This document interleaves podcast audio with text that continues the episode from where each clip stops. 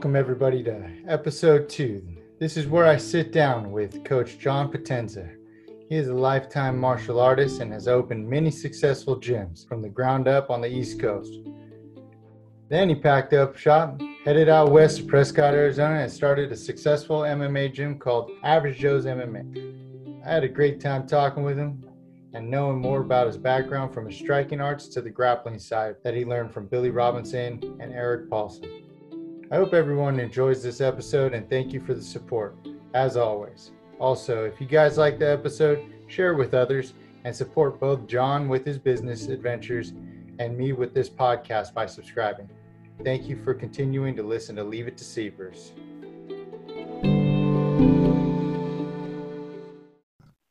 How's it going, everybody? Welcome to the Leave It to Seavers podcast. Today I am joined with my guest, John Potenza. He is the owner and operator of Average Joe's MMA in Prescott, Arizona, and he is the founder of Old School Grappling Catch Wrestling Association. John, how's it going? Going good, man. Thanks for having me on. Yeah, it's a pleasure, man. Uh, you've helped me a lot uh, so far with my kickstart and catch wrestling, and uh, I'm honored to have you uh, as a guest and as a teacher in catch as well. Thank you. I appreciate that. Yeah, so let's get started. Um, so where where did you grow up, and what was your what was your childhood like? So I, I grew up in uh, Brooklyn, New York. I'm originally a Brooklyn boy, and uh, I lived there until I was probably like uh, I think it's 10 or 11, and well maybe a little younger than that. Then we moved out to Staten Island, New York, uh, which is a little more, a little less city, you know, a little closer to a little bit more of a suburb kind of thing. I lived out there. Uh, most of my life, you know, grew up, pretty much grew up out there until uh, until I got married, and uh, it was pretty cool. I liked it a lot. You know, Brooklyn was awesome. I, I lived there, like I said, as, as a kid, and I, I worked there for a long time. Most of my most of my uh, professional career before moving over to martial arts full time, and uh, you know, Brooklyn is Brooklyn. It, it's it's a really cool place. There's uh, great Italian food. You know, you can get good pizza anywhere. Uh, it's a little, little tough to come by out here in Prescott, Arizona, but uh, but yeah, so I kind of miss all that stuff. But and Staten Island, Staten Island was a really cool place too. Uh, like I said, a little more of a, a suburb type place, and uh, just a cool, cool place overall. Pretty, pretty high paced, hustle and bustle, kind of New York attitude everywhere you went there. So everything is always, you know, everybody walks fast, talks fast, drives fast, and you know, everything's high speed all the time. So uh, it was interesting growing up uh, in that environment, and then you know later on down the road, moving out here to Prescott, Arizona, where everything is kind of a much more slower country pace, and I kind of love it personally. I love the slow pace, especially after coming out of a lifetime of high speed in New York. You know, um, but yeah, it was pretty cool living out there. I, I really enjoyed it. Yeah, cool. Yeah, uh, that's definitely. I, am a fan of the the slower pace living too. Um, so I don't like going to our uh, city. Um, right. What did you do like in, in, your childhood? Did you did you have any sports or hobbies? I know you have a long list of uh, achievements in the martial arts world. Um, did did you start that in your childhood, or did you play other sports? Yeah, so it, it, you know, I played like schoolyard sports. You know, me and my buddies would always you know play stickball, baseball, football, whatever just in the you know the local you know schoolyards or fields or wherever else. I never was a, a sports team kind of guy. I got into martial arts. Um, technically, I started when I was nine. I don't really count it, but I I had a very short short stint when I was nine doing some traditional karate. Uh, then I stopped it, and I was training in my basement. I started training in my basement at about nine years old. Um, we had a pretty nice sized basement in, in our house, and I had a heavy bag and some weights and all kinds of stuff, even at a young age. And I was always just training down there. And then I initially started my martial art career at 11 years old. This is going back to 1981. I'm old, so uh, don't judge. but okay. I started back in 81. And it was I was 11 years old. I started martial arts then, and that's been my thing forever. I mean, since 39 years now. This is my 39th year in the martial arts, and uh, that's always been my thing. Was uh, I've always been a big fan of solo sports where it's all on you I never really liked the whole, uh, you know, the one aspect about I like team sports and I like the fact of having teams.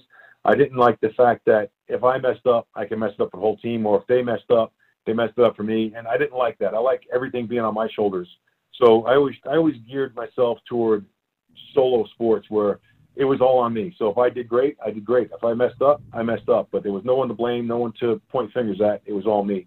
So that was always kind of my direction as far as sports goes and, and growing up and all.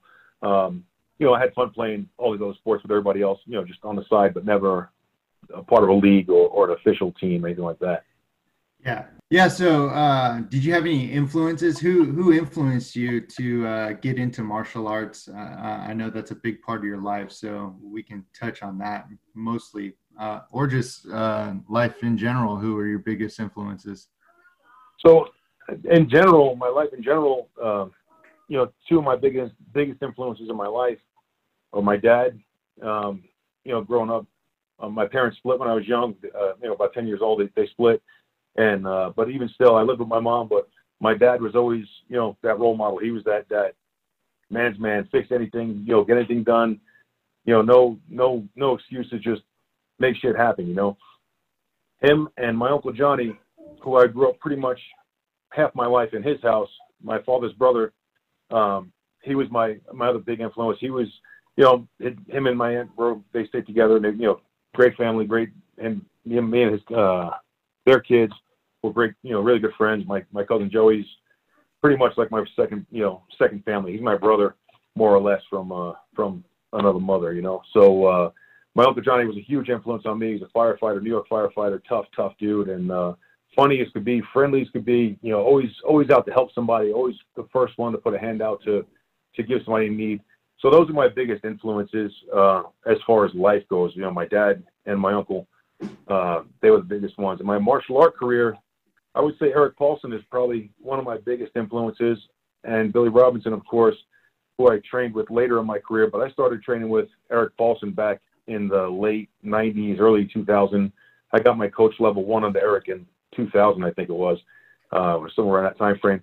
So I've been training with him for 20 years, and he's another just a huge influence in life and career and, and everything, you know. So uh, just a good good guy, really good, friendly, caring guy, quick to help out people, and you know that's been a big influence on me because I I take a lot of pride in trying to help people and work with people, and uh, you know just kind of give back to the community. That's I think that's what a, a martial artist should be.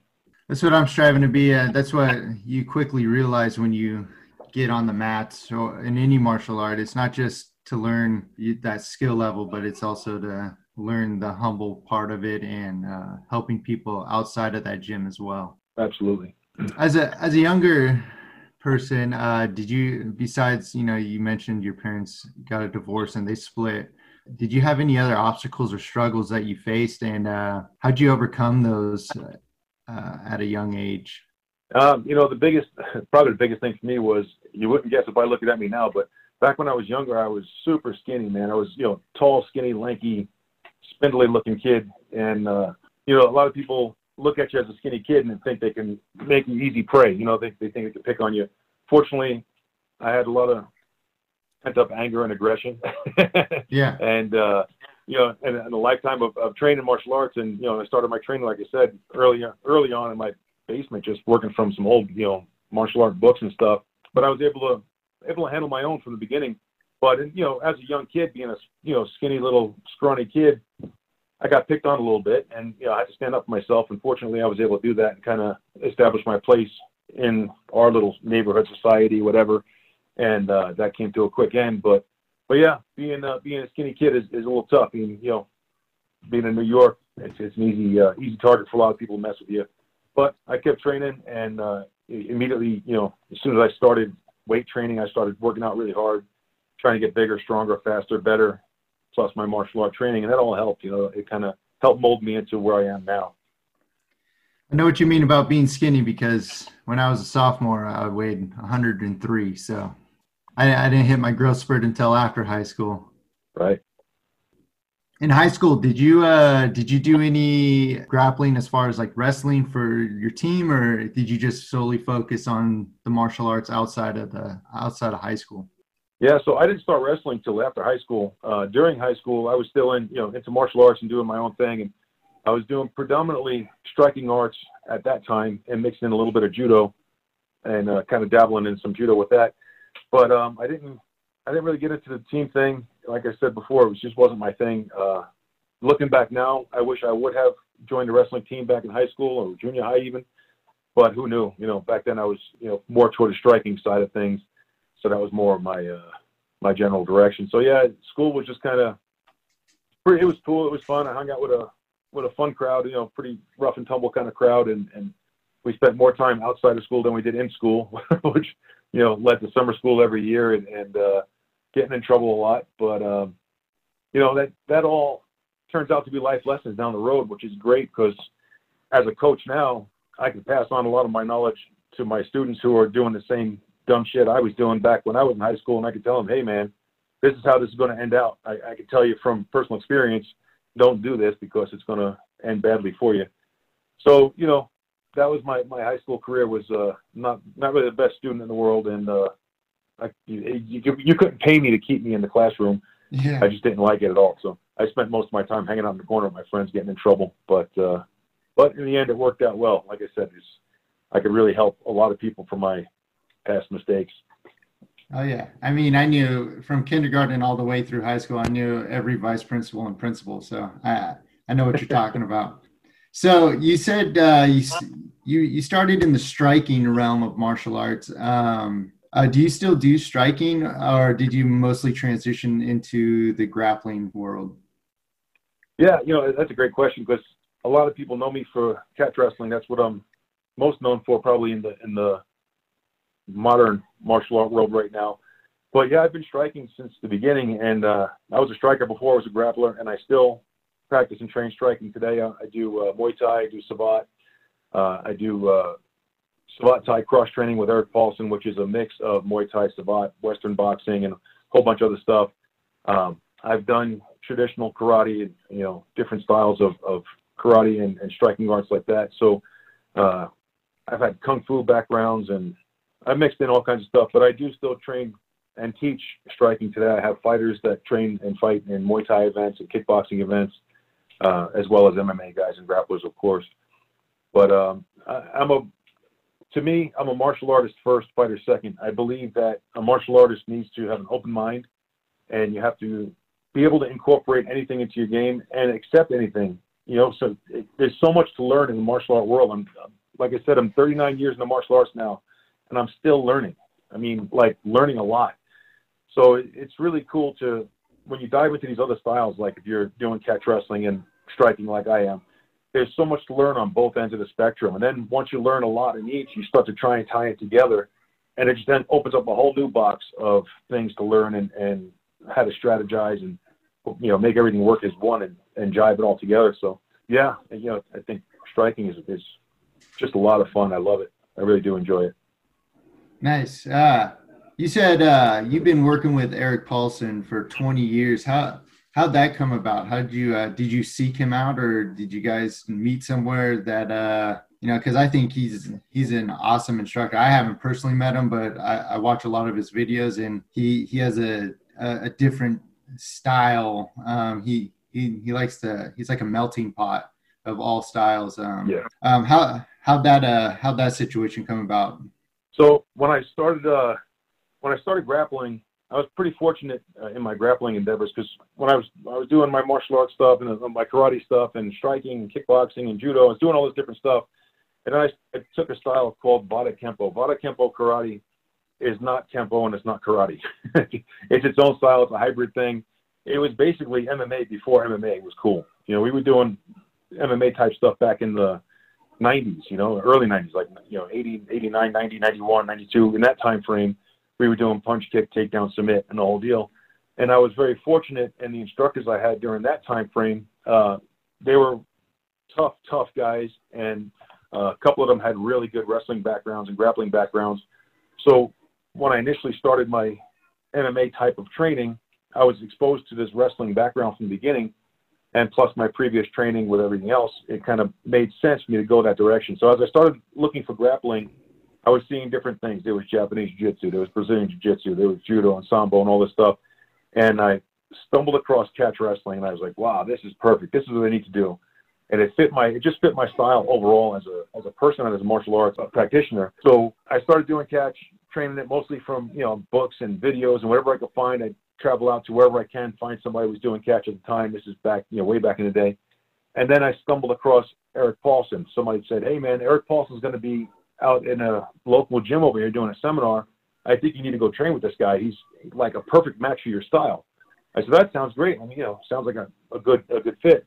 So I went out, and I did the seminar with him, and immediately, I mean, immediately, as soon as I met him and started, we started training. I said, man, this guy's got the right attitude. He's a great, you know, super super technical instructor, but a lot of fun to train with. He's you know energetic and he's athletic and he's got all these crazy different ideas of, of how to put things together that flowed perfectly with my style of training up to that point. And we just hit it off. You know, we, we right from the beginning we became became friends, and uh, you know from that point forward, I said, yeah, I'm going to train with this guy. Know, you know wherever wherever I can, whenever I can. I would do any seminar within a, a you know three hour drive of my house. Uh, I would drive out to do any seminar he was at, and I would fly out to California to his coach. Uh, back then it was the pro fight camps, and they would be you know a few days of we get there on like Wednesday or Thursday, and we train Wednesday, Thursday, Friday, Saturday, Sunday, or whatever.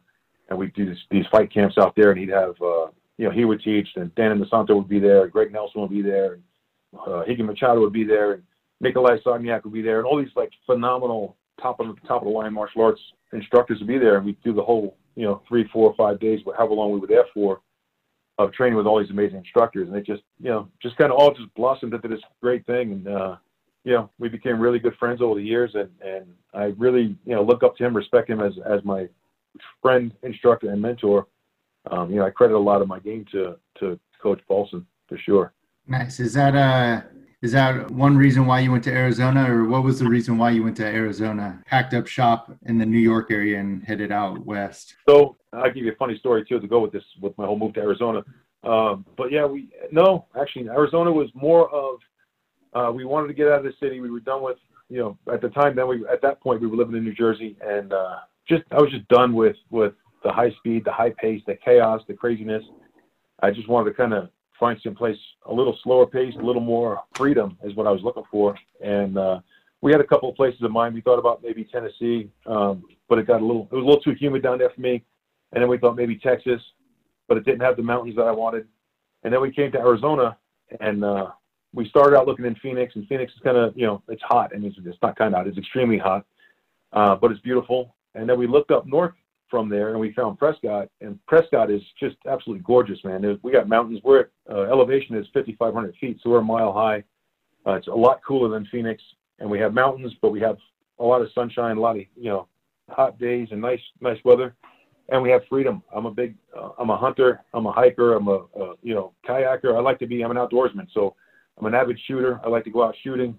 So Arizona just was the right place for me where I can do my hunting, my uh, shooting, my hiking, uh, ride my dirt bikes, whatever. It all just kind of fit the bill. So we decided, you know, Prescott was for us. And the story to go with this move was when we came here, we weren't really sure where we were going to go. We bought an RV. We, we bought a, a, a 35 foot Class A, this big RV camper thing. I rented a trailer from uh, U-Haul. I threw my my Jeep on the back of the trailer, and we just packed up all our shit and we shipped uh, one container full of shit down to uh, Phoenix to a storage yard down there, and we packed up everything else we could into the RV, and we just drove across country. We, we drove down to Florida, visited family, and we made our way across country. And we figured we'll stop at different places along the way, and wherever feels like home, we'll set up shop and we'll see how it goes. We completely rolled the dice. We we got here to Arizona. I had no no work lined up. We had no jobs lined up. We had no house picked out. We had nothing. We we just completely just rolled out, you know, rolled the dice, and we were like like the old school Wild West people, you know, packing up their wagon and heading out west. That's pretty much what we did. Uh, it was pretty crazy, but we got to Arizona. We we stopped in uh, a couple different towns, and they were nice. We liked them, but when we got to, to Prescott, we were like, yeah, this is the place for us. So we we lived in the uh, we actually lived in the camper for a couple of months to make sure we liked it here, and then once we decided we liked it, we rented a house. We had a rental house for a few years, and then uh, then we bought our house out here, and now here we are, permanent fixture of, uh, of, of Prescott, Arizona. Yeah, that's how my parents did it. They uh, they they packed up. They had a trailer and they camped a lot, but they took a a whole country trip, you know, through all the states up to North Dakota, Wisconsin, Michigan, and wrapped it around to Alabama and through Texas, Arizona, uh, Nevada, and they they found Pahrump, Nevada, and that's that's how they landed on that too. So um, I think that's a cool way because for one, you get to you get to see a lot of America and not just the city aspects because the East Coast and the West Coast, you know, that's that's a whole different animal of what America is. But you know, I think the true America is, is in the middle. You know, uh, it's uh, yeah, different, definitely different everywhere you go.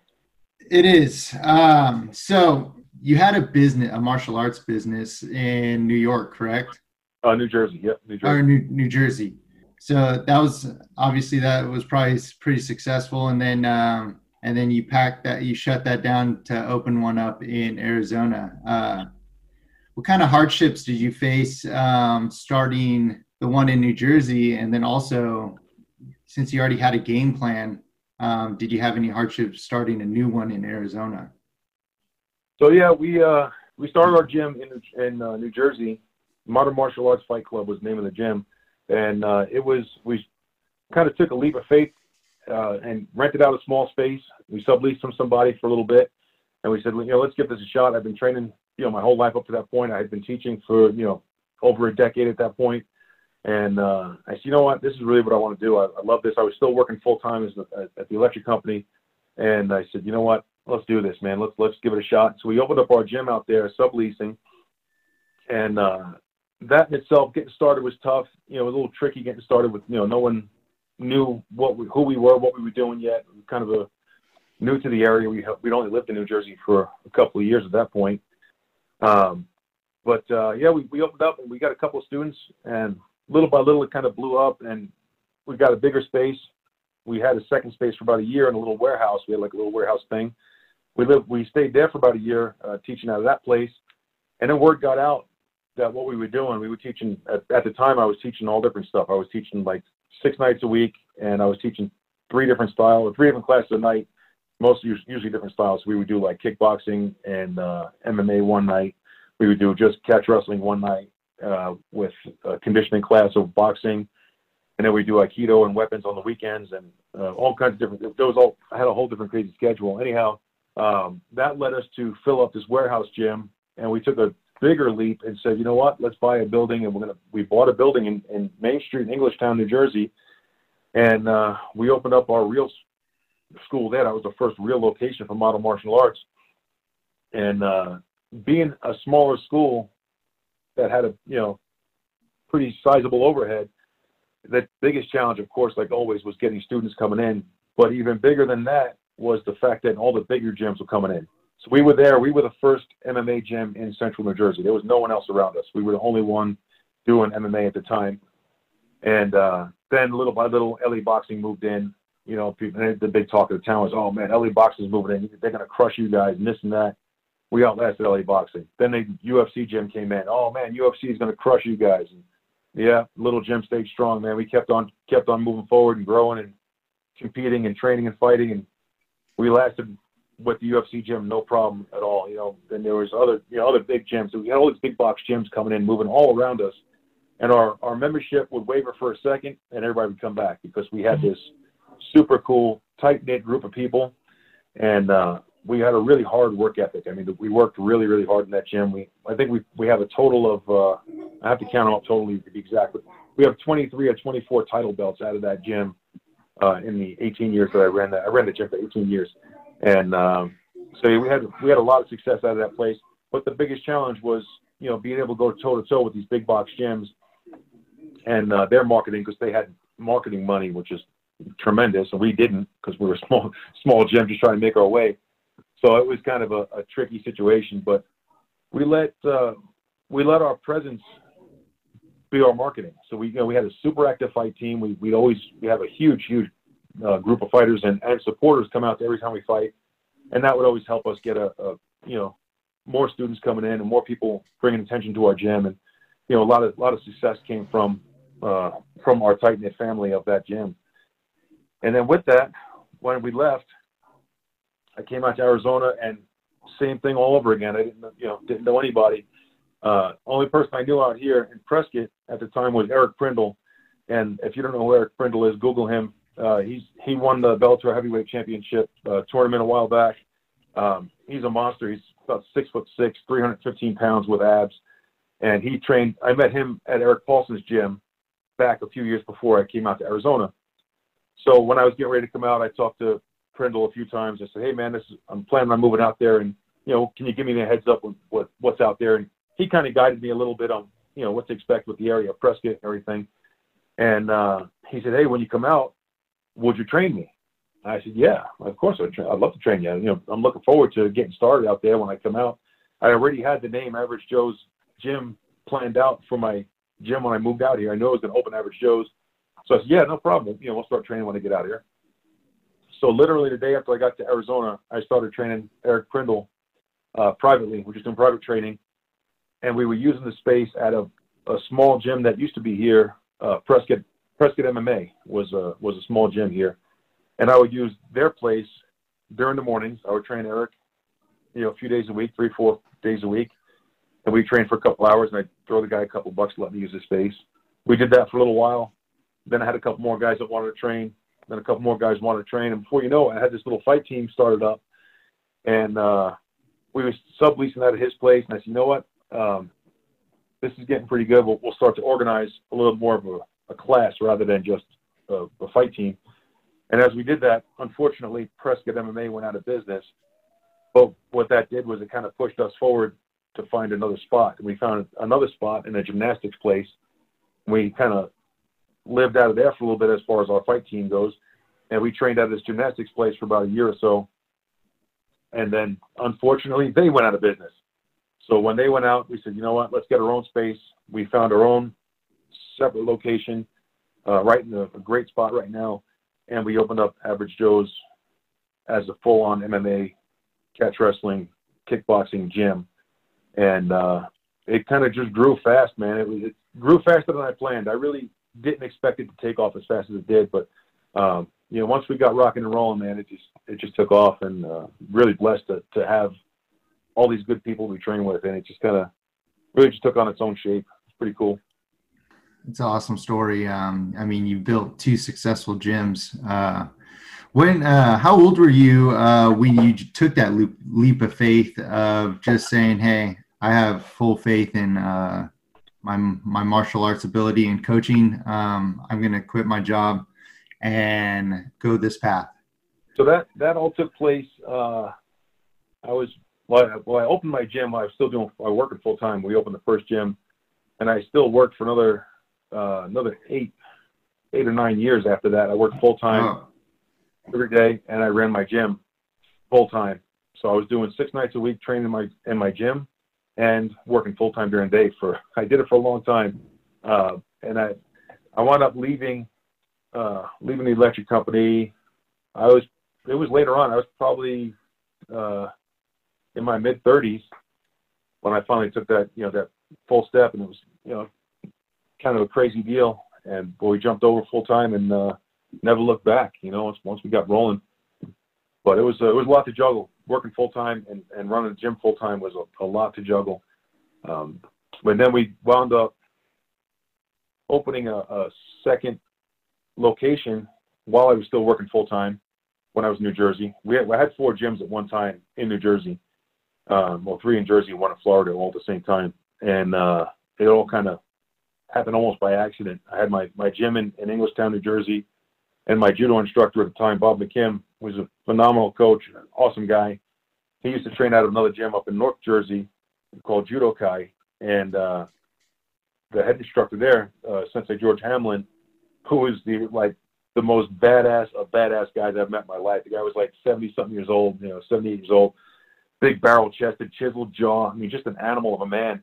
Even at that age, he was an animal. And uh, he was closing down his gym, and and he asked uh, my sensei Bob McKim if if he knew anyone that wanted to take it over. So Bob told me, hey, listen, you know, Sensei Hamlin's moving, and closing up his gym. Do you want to take it over?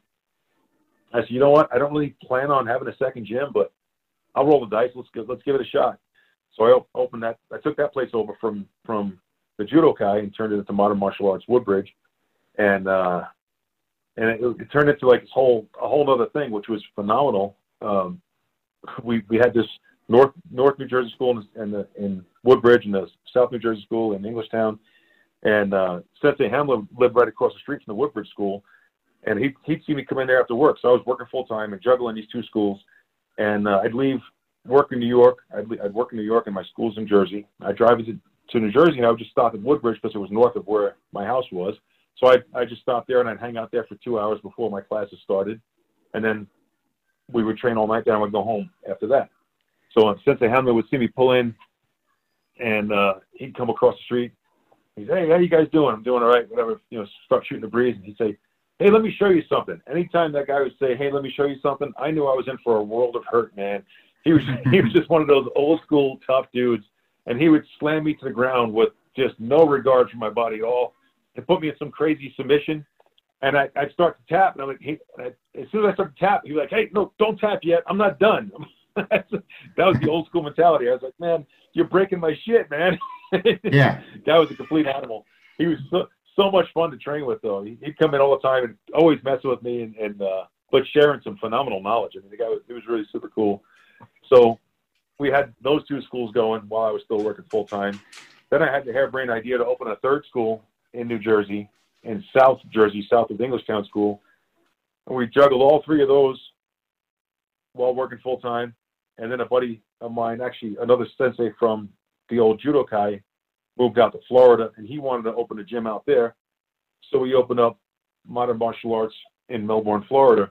And Sensei Dave Sweeter ran that gym. He was another just animal of a man. Just, you know, he, he was in his, I think, 50s or 60s at that point, but just a beast. I mean, the guy was powerlifting and doing all kinds of marathons and just a just an animal, but super technical. You know, really good guys. And uh, so we had Melbourne, Florida, Wall, New Jersey, Englishtown, New Jersey, and Woodbridge, New Jersey, all fighting, all, all flying the modern martial arts banner mm-hmm. while I was running full time at, at, the electric company. Now this is man. this wasn't just your adventure too, right? Uh, you had uh, your wife to help you out with all of this, right? Because working a yeah. full time job and trying to run all these gyms that, that could be quite the handful. So you, you had a, a great helping hand. Absolutely, yeah. I was very fortunate. Uh, when I met my wife, we first started dating. I told her from the very first day. I said, "Hey, listen, you know, this is what I do. This is I'm, I'm a martial artist. It's a package deal. If we're gonna go out, we're gonna date, whatever.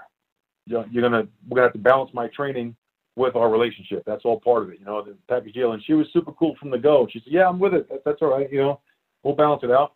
And we started training right from the beginning. As soon as we started dating, I started, you know, teaching her how to how to train, how to fight, how to move. We work in stick fighting drills and knife fighting drills and striking and grappling, all kinds of stuff. And uh, so she was just super hooked into it right from the beginning. She loved it, and she would come to seminars with me, and, and we trained. And uh, a quick side story, just a funny side story. Right after we started dating, and I was, I the first day I taught her how to throw a punch. We were working on right crosses in, in my basement, and uh, we went out to a club that night in New Jersey, we are hanging out. A whole bunch of us were out there, and uh, we're in this club. And, and me and my friends were we were pretty rowdy back in the day. We'd fight a lot in the clubs and bars and stuff and uh, whatever. And uh, we're hanging out in this club and walking through. Me and my wife Sandra at the time we were just dating, and we're walking through the club, and some guy grabbed her and touched her kind of inappropriately, and she was behind me. I didn't know this. She turned and she punched this guy right in the mouth and knocked him out. And she dropped this dude, and we we walk another 10, 15 feet, and we get to where my friends are, and I stop, and she's kind of far behind me. I said, "Why'd you get so far behind?" She goes, "That guy, that guy touched me." I go, "Who?" And like, I'm ready to go kill this guy. My, my rage took over. I go, "Who?" And she goes, "That guy." And she points to this guy, and this dude is just getting up off the floor, holding his face. Man, I never laughed so hard in my entire life. this is fantastic. So right from there, I knew she was a keeper. I said, "All right, she can handle her own. This is pretty good." Um, as we progressed or moved on in our relationship, and uh, we started the gym. We opened our first gym together, and she's been pretty much running the gyms this entire time with me. You know, she's she teaches all the classes with me. Uh, she's she runs her own classes. She you know does all the the back end business stuff of it. So she was a huge, huge, huge help uh, to get all this stuff done while I was juggling my job and martial arts and everything together. So yeah, it's been it's a big blessing to have that. And then as we got as we had kids, later on, my kids who first started out obviously as my students and they were kind of growing up through the ranks. Eventually, they became my assistant instructors in the kids class, which to me is like the coolest thing on the planet. You know, like to have your wife next to you teaching class and your kids on the mat assisting. Man, it doesn't get any better than that. You know, so those those are some of the greatest greatest memories of of teaching and training and owning a gym is having the whole family together on the mat and just you know training together and doing stuff. So it's kind of cool. Um, my kids still come with me and Sandra. My wife comes with me sometimes to do seminars, and they'll help out doing seminars and stuff, which is super super cool. so it's good. It's important to have a support, you know, a good supporting background. You're building your own legacy, and hopefully your kids can continue that if they have kids too. I hope so. I sure hope so. You know, right now they're they're they're they're older teenage boys now, so uh, 17 and 19 years old, so they have other things on their mind than martial arts at the moment. you know, out, oh, yeah. out chasing girls and dating and doing what, whatever they're doing. But hopefully they'll come back to training full time again sometime in the near future. That's okay. But, uh, sure. but they're still in, in it, you know, so that's good. I'm sure that you set. I'm sure you set uh, a solid foundation for them, so uh, I think they'll be all right. Sure. You mentioned Billy Robinson, and uh, you know this this podcast is a lot more on um, how your small business and how you grew it. But you know, not a whole lot of people know who Billy Robinson is um, unless you study catch wrestling. But I know he he had a huge influence on your life, right? Uh, because uh, is he one of the reasons why you started the old school grappling uh, catch wrestling association? Kind of, um, kind of. So yeah, I, I started. Uh, well, originally I started. Me and Joel Bane started Snake Pit USA together, uh, yeah. under Billy. So you know we were training together, and uh, yeah, Billy was was kind of the the platform that started the whole deal up. You know, he was my my inspiration and, and you know the, a mentor. You know, so um, when I we started that, worked on that, and then when I left the East Coast and I came out to the to the West Coast, I started old school grappling, and you know we're still friends, and me and Joel still friends with buddies, and and we still support each other, but it was easier for him to stay with Snake Pit over there on the East Coast and, you know, running out of the East Coast, I should say, and me to run old school grappling out of the West Coast and just go that route. Um, we both have affiliates all over the place and everywhere else. But, uh, but yeah, Billy was the main, main focus that brought me to kind of want to formalize something for catch wrestling. And so when I started old school grappling, my goal was to try to preserve as much as what Billy taught as possible and anything else I could find that was taught to him or around him or from him, you know, everything that spiraled around Billy Robinson.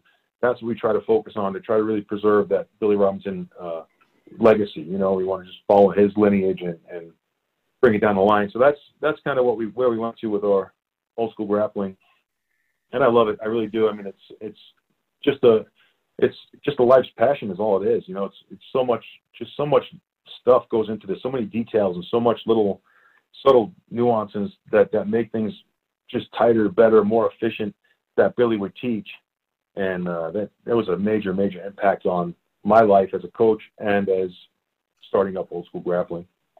Now I know uh, you got a different uh, association than Snake Pit, but do you and Joel ever bounce uh, ideas off each other um, nowadays, uh, or even when you started this because you started Snake Pit together? So yeah, not too much.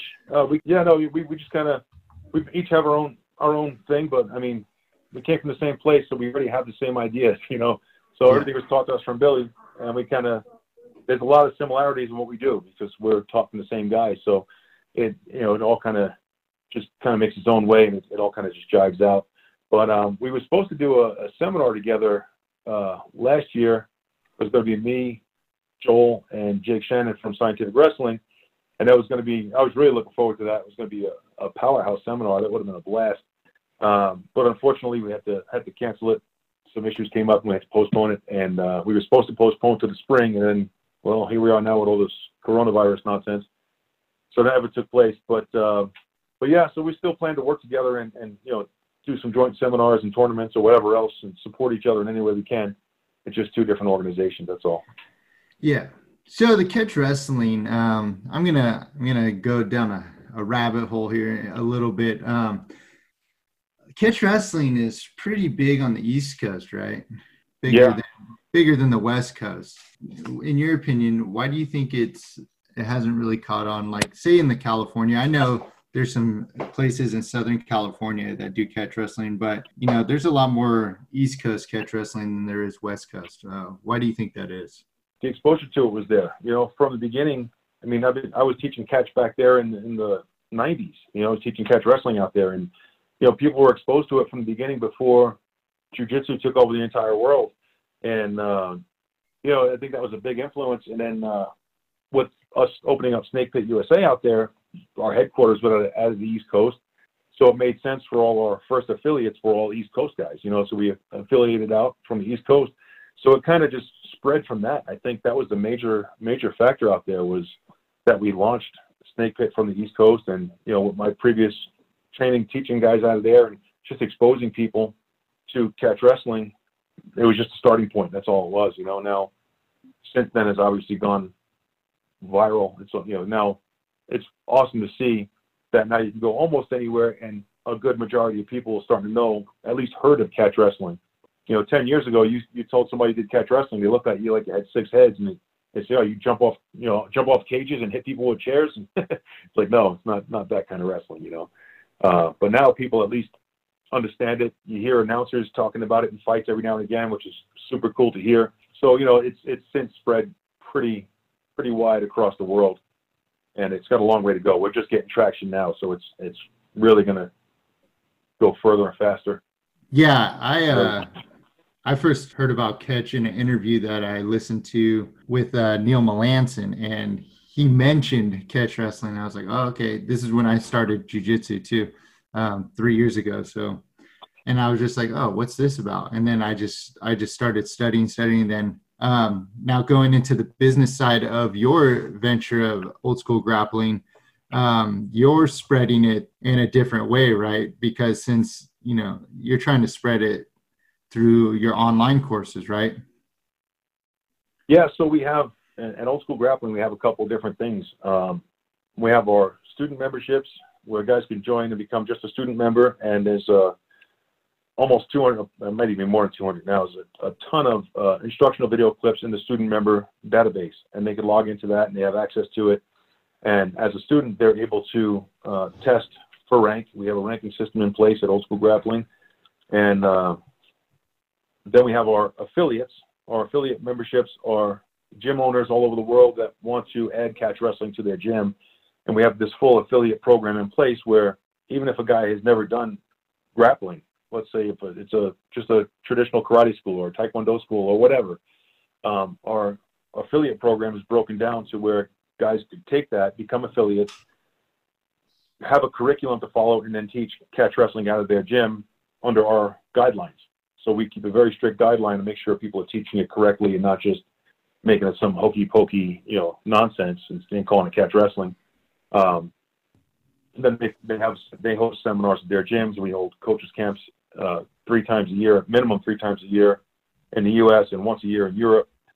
Um, so we do these coaches camps, which are a couple days, two days of training on that aspect. And then now we have the uh, live online training, which is phenomenal. I absolutely love it because it uh, it gives me an opportunity to train one on one with or one you know if you have a partner whatever individually with people who can't get to access to a catch wrestling gym because there's a lot of people out there that they I get messages all the time. Hey, there's no gym in my area. What can I do? Well, now you can go to our online program and we can set up private lessons. We do them via Zoom, and we set up our Zoom lessons, and uh, we do one-hour lessons. And you can have a training partner or a grappling dummy, as you know, which we've trained with. You've had both in your training. Yeah, absolutely. Your dummy partner, and uh, so it works out really well um, this online program has been fantastic, especially with this whole coronavirus thing going around and guys can't get out and train. Um, so this one-on-one training at home is really working out well. Um, it's funny because it's something I planned on doing before I left New Jersey. It, the guys when I left New Jersey, was, the school kept running after I left New Jersey, uh, and and we had someone else took it over and whatever else. And uh, when I left, the guy said, "Hey, when when you leave, maybe we can set up like Skype at the time. They were saying maybe we can set up a Skype class, and you can teach from your house, and we'll set up a big TV screen here at the gym, and we can do like a, a, a Skype thing. Where you can teach from Arizona in our New Jersey gym, and that's been on my mind since since then. I've been talking about doing it. I kept on talking about it. And I kept putting it on the side burner, and I said, oh, I'll get to it eventually. And then uh, finally, I just said, you know what? With all this bullshit going on with this coronavirus, it's time to do it. Let's just try it. And uh, I launched it, and I absolutely love it. You know, we've, we've gotten to gotten to train with some really good people, and I got to train a couple of international people, which is super cool, and a lot of people in different states that I never would get to. So it's it's really really cool. Uh, I'm happy we did it, and uh, I got something big coming down the line. I can't talk about it just yet. Okay, hey, that's fine. That's fine. But give everybody a teaser. Yeah. That's fine. Um, yeah, so how, how, how long have you been doing the, the online thing? Um, uh, cause I, I, you know, I, I, I saw it pop up on my Instagram and I, I've been following you for a while. So it's only been not that long, right? Yeah, it's only been a few months. Okay. Um, I just started up, yeah, just a few months ago, and uh, yeah, it just kind of it kind of fit. It just took off, and and you know, I really like training with people one on one, and the people who have signed up, who've been signing up for the the online training, are people who really want it. You know what I mean? It's not just guys who stumble into the gym and like, yeah, you know, I just kind of want to do this sort of and half-ass it. Guys who who are interested in in sign up these online lessons, they're serious. They've done their research. They they know that they want to learn some catch wrestling from a credible source.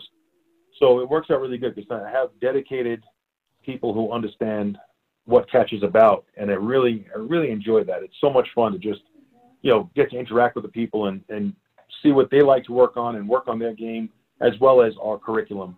You know, we break it down and go through our curriculum as well, and, and it's just it's super cool, man. So it's still in, it, in its infancy, but it's uh it's also a great start. Yeah, I liked it. Um, although you know sometimes there can be it, it's hard to be so far away from a student, especially if you're trying to teach them certain techniques and you can't do a full 360 around them to actually right. uh, see how they're doing the technique. Right? Um, is that that's probably one of the hardest things. That's definitely one of the biggest challenges, and you know we'll find ourselves halfway through a technique and I'll say, hey, could you stop right there and, and, you know turn your body, face the camera, or face this way or that way, so I can get a better view. Um, you know, nothing nothing ever is going to replace mat time. You know, nothing replaces mat time. Hand, hands-on mat time is always going to be the top. But if you can't get that, this is definitely the next best thing where I can walk you through it in detail, and then hopefully at some point down the road we get to train in person. And then, you know, I'm, I'm really hoping that a lot of these people from the online will be able to come out to a coach's camp or make it to a seminar where I can actually have hands-on mat time with them, and then we could really fine-tune some details, but they could have a, a really good, solid base to work from. Yeah, I'm. Uh, I'm. I know I'm looking forward to hitting one of your coaches' camps, uh, maybe in the near future. Um, mainly just you know to to meet you in person and to to meet other catch wrestling guys. Right on. Um, yeah, the camps are always, they're always cool. The camps you get to meet all the instructors from all the different areas and stuff. And sometimes we have our international guys come in, and it's super super cool to to hit that catch wrestling community and see how different people do different things. It, it's definitely a cool deal. Awesome. Hey, uh, so I wanted to jump back a little bit. I know um, some of your achievements were with the military. I got a lot of military friends. Um, can you mm-hmm. explain? Do you still do things for the military uh, for units in your area now, or was it was that just back in the New Jersey area? I haven't linked up with anybody out here yet, um, but it's just something I love to do. It's a passion of mine. Um, I'm a huge patriot, so anything I could do to support any of our troops, uh, I'll do in a second. Um, everything I did with the military was just just awesome, man. It was so much fun.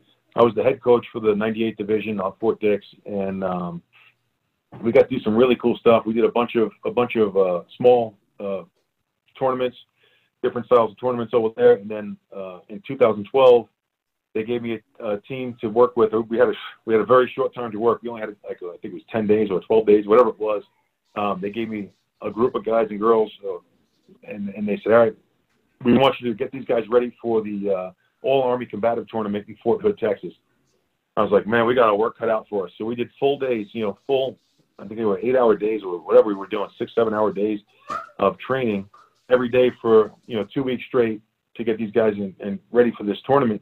And uh, they go out to Fort Hood for the All Army Combative Tournament, and they flew us all out there. And uh, first round is grappling, second round is pankration style with open hand strikes to the face, closed fist to the body, and submissions. And if you make it to the finals, then you do MMA in the cage. And it was an absolute blast to to work with everybody to get ready for that that tournament, do all that stuff. And um, outside of that, I did a lot of uh, other stuff with them with the military guys. I was able to work. Uh, Joel hooked me up with the Air Force guys. Uh, he was a master sergeant in the Air Force, and uh, so he hooked me up with the Air Force guys, and I was able to help put together the Air Force TTP for uh, response to an active shooter and office environment. So we got to do some weapons retention, weapons disarms, and we built that whole TTP for for them to work from, which was super cool. And uh, I wrote the blade and blunt weapon uh, program for the Air Force, but it never never made it through the red tape, so they never used it. But it was super cool to do that, work with those guys with that stuff as well. And uh, yeah, it was just it's just awesome. It was awesome to to give back and be able to just support and work with and help anybody out that I could. And it just man, I love doing that stuff. I really did. Being in the fight house down there in Fort Dix was some really really good times. Nice. Um, so in your career, what what what pushes you to be always at 100% ready? And uh, do you have a certain routine that gives you your mind like clarity and your body ready for all your endeavors? I think being a lifelong martial artist, my mind doesn't know anything else other than to move forward and be ready. You know, just that's all I, I know is like my brain is programmed to only just not accept anything less than the best you can do. You know, like I've competed in powerlifting, I competed in bodybuilding, I you know competed in martial arts tournaments of all kinds, and striking, grappling, MMA, all all that stuff. And in all of it, my my mindset is always there is no quit, there is no easy easy day today, there is no you know we're gonna we'll just kind of get through this.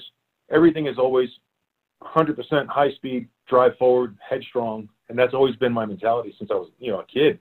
Um, and I think that's you know when you when you do this stuff for this long, that just gets ingrained in you. And it's funny because it makes me a better coach, but I'm a lot less compassionate as far as uh, as far as you know people getting little bumps and bruises. If someone's hurt, I get hurt. But like you know, guys will tell me all the time, "Oh man, I took a bad leg kick." I'm like, "Well, suck it up, get back in there. You you didn't break nothing. You know, there's no reason to stop because you got a leg kick. You, get in there and you fight until it's done."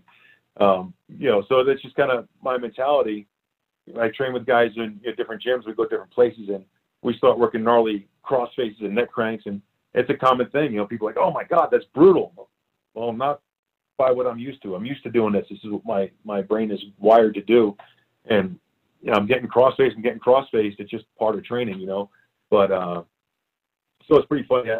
I don't have a whole lot of compassion when people. You'll, you'll hear me make a lot of jokes when I when I teach or train somewhere, and uh, if somebody complains about getting cross faced or leg locked or something like that, I'll just kind of more so poke fun at them than than say, "Oh my God, you okay?" You know, I don't coddle people.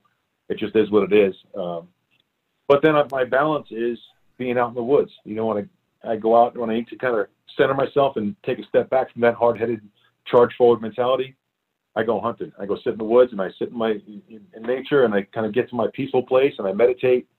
And uh, you know that that's kind of how I balance everything. I get my my hard charger kind of get after it, catch wrestling, MMA type mentality, and I balance it with my meditation and relaxation out in nature, whether it's hunting or hiking or mountain climbing or whatever, kayaking, whatever I'm doing. If I just get out in the woods, and that's that's where I kind of decompress and and kind of kind of center myself.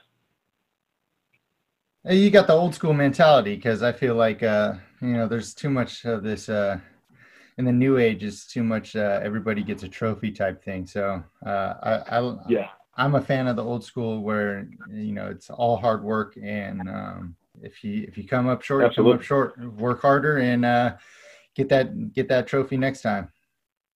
Absolutely, 100. percent you know that that all circles back to what we talked about at the beginning. As a, as I was a kid, I didn't like that you know team team sport thing because I didn't want to have someone else rest my you know carry my weight or, or I had to carry their weight.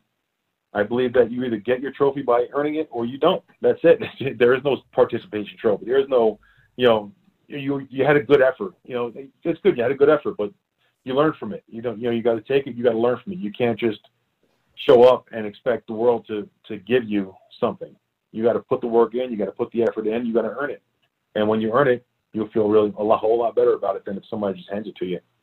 Definitely. Um, so you've been running a, a, martial arts business for a long time. What are some uh, some advice you could give? Maybe someone listening wants to open up their own gym. Uh, what were some of the things that you faced um, that you can give, maybe to give them a better jump start? Well, the biggest thing is always going to be financial. You know, for 90% of the population, when everybody's afraid to open the gym because of the financial situation, and and that was me. You know, I started my first gym with 800, literally 800 dollars and two fold-out mats. That's what I started with. I had no I had no money to invest. We just bought a house in, in New Jersey, and we had all our money tied up and everything else we had, and I didn't have nothing extra to put into a school. So I found a, a you know the cheap sublease place. I subleased a spot. I bought two swing mats and a crash pad. That was it. That was my eight hundred dollars was spent right there and uh, little folding, the swing folding mat, or not swing, uh, whatever they were, tipping, tipping folding mats, and the crash pad, and that's what I started with. But I had to get uh, kind of creative with my marketing because I didn't have the budget to go out and do you know fancy ads and stuff. And you know, I started my gym in, in 2000, and there was not you know there was no Facebook, there was no Instagram, you know we didn't have nothing for social media, so we had to go out and do old school flyers that was my biggest thing. And, and I tell people to this day, flyers are such an underestimated way to get students to your gym to start up. So people who are looking to start, find an inexpensive place to sublease, get you some some flyers printed up, something that's good, and go out and hand out flyers to people. Get interact with the public. Let them meet you. Let them see your personality. Because martial arts business is exactly that. It's a business. It's not just going in. It doesn't your skill alone is not enough. People don't know who you are,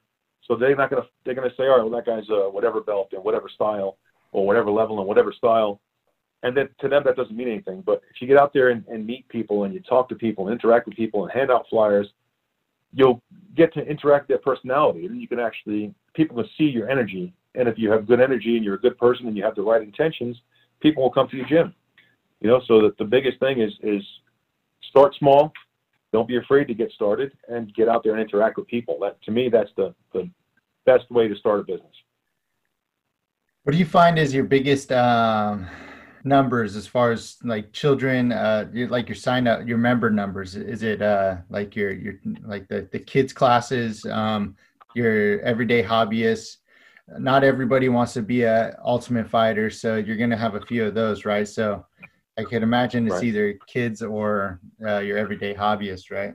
Yeah, and it, it's it's funny you ask that because that's exactly how I modeled my gym out here. When I was in the East Coast, my school had a full schedule. We had a kids class. We had a killer kids class. We had a huge kids class with a bunch of little savages. Man, they were they were awesome because we taught with that old old school mentality to the kids as well, and they they learned to earn what they earned and, and work hard for it. Um, but we had a huge kids class. So yeah, kids is definitely a huge thing as far as uh, supporting your business for income for your business, a kids class is tremendous. Um, regular students or your average Joes, hence the name of my gym now, average Joes, are the other major part of the business. You know, there's only a handful of people who actually want to fight. A lot of people think they want to fight until it's time to put the work in. When it's time to put the work in, you, the truth always comes out on the mat. You know, they get out there and they start doing hard work and they drop off fast. Then you have a handful of hardcore fighters that want to stay and fight but those guys usually don't have a whole lot of money. So you wind up with the average Joes. So when I moved out to New, to Arizona, I said, you know what? I think the average Joe is the person that I really enjoy training the most. I like training guys who, well, you know, everyone who doesn't particularly have a fight mentality, or they have it, they don't know it yet, you know, and they just want to start out by getting in shape. And those are the people I really love to train because when they come in, they have no expectations, they have no no you know, crazy ideas in their head of going to some, you know, big top of the line show in two months. You know, they just want to come in and have fun and work out.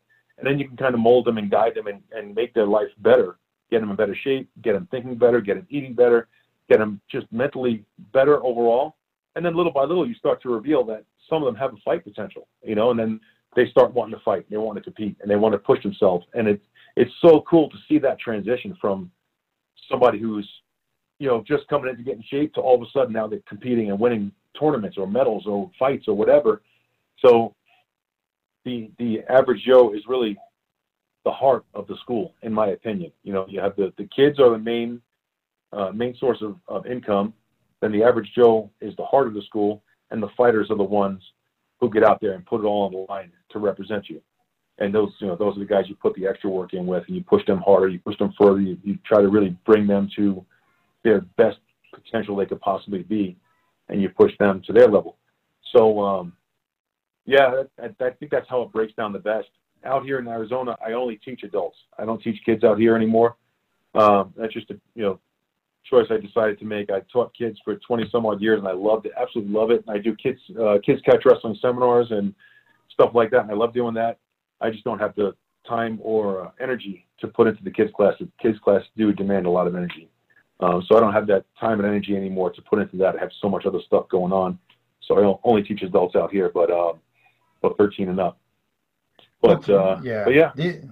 I find also, uh, you know, I started real late. You know, I was 30 when I started, but you know, the fighters there, you, you know, they're confident already because they want to be a fighter, and they've probably in the past, you know, they've been in fights many times. But you know, the the average Joe, as you say, uh, it builds a lot of confidence. Uh, not on, not not just uh, seeing, looking in the mirror and seeing like your physical appearance, but I know without my grappling I would probably still be in the field working and not make that move and have the confidence to take on the challenges of getting into the office in my line of work too. So that's one cool thing I like about average Joe's, right? Of it, it, of anything, right?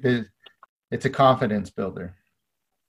Absolutely, hundred percent. I mean, yeah, I get I hear it all the time, and it, it's you know, there's no no greater compliment in life than to hear somebody tell you that yeah, man, you know, I was in bad in a really bad place. I was mentally messed up, physically messed up, whatever the case was. And after training for X amount of time, my whole life has turned around. You know, now I'm in great shape. I'm, I'm thinking clearly. My, my mental presence is so much better. Man, there's nothing better in, in life than to hear that you've changed somebody's life. You know, uh, one of my old judo instructors used to say, to teach is to touch a life forever. And that's the truth. You know, if you put your heart into what you're doing and you really give out to the community, you teach those people with, from your heart, you can change lives for the better in so many ways. I mean, it's it's amazing. It's it's really amazing what uh, martial arts can do with people. And, I think that's why you probably went toe to toe. And any small successful martial arts gym can always go toe to toe with uh, high corporate businesses. This goes for any small business. It's because your passion and heart is in your clients and the corporate gyms. They just want the numbers. Uh, Absolutely. I think that's why you stood toe to toe. I agree 100%. Yeah, that's that's very accurate.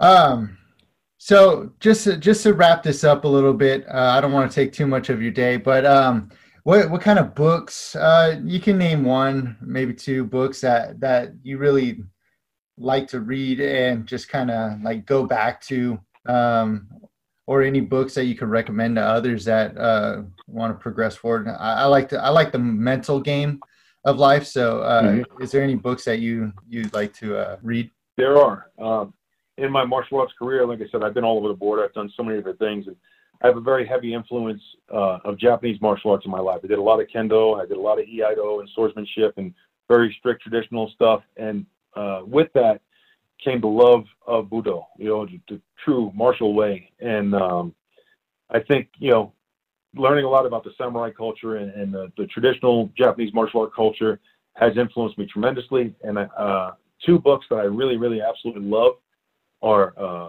the Book of Five Rings, Musashi's book, of course. Um, I think that's a phenomenal book for, for martial arts and life in general. It's just so much just knowledge in that book. I absolutely love it. And there's another book called Zen in the Martial Arts. It's a little small book. It's a, you know, I forget how many pages it is. It's a thin little book.